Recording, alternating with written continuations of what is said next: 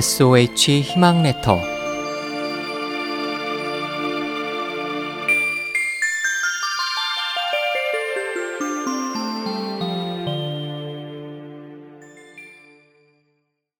땡감과 홍시 어린 땡감은 여름이 너무 힘들었습니다.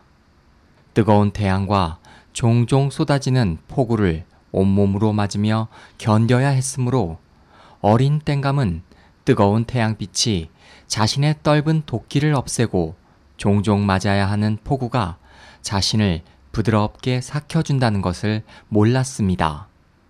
자신에게 가장 고통스러운 날이 자신을 가장 맛있는 홍시로 변화시킨다는 것을 몰랐습니다. 여름이 너무 힘들었던 땡감은 어느 날 홍시에게 물었습니다.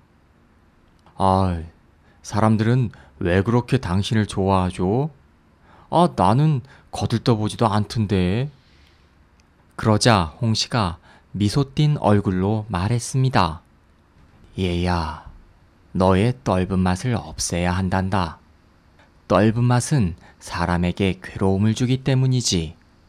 그 맛을 없애려면 반드시 여름의 혹독한 날씨를 견뎌야만 한단다. 그래야만 누구나가 좋아하는 맛있고 부드러운 홍시가 될 수 있단다. 가장 고통스럽고 힘들 때가 바로 네가 가장 맛있고 부드러운 홍시로 익어가는 중임을 꼭 기억해야 한단다.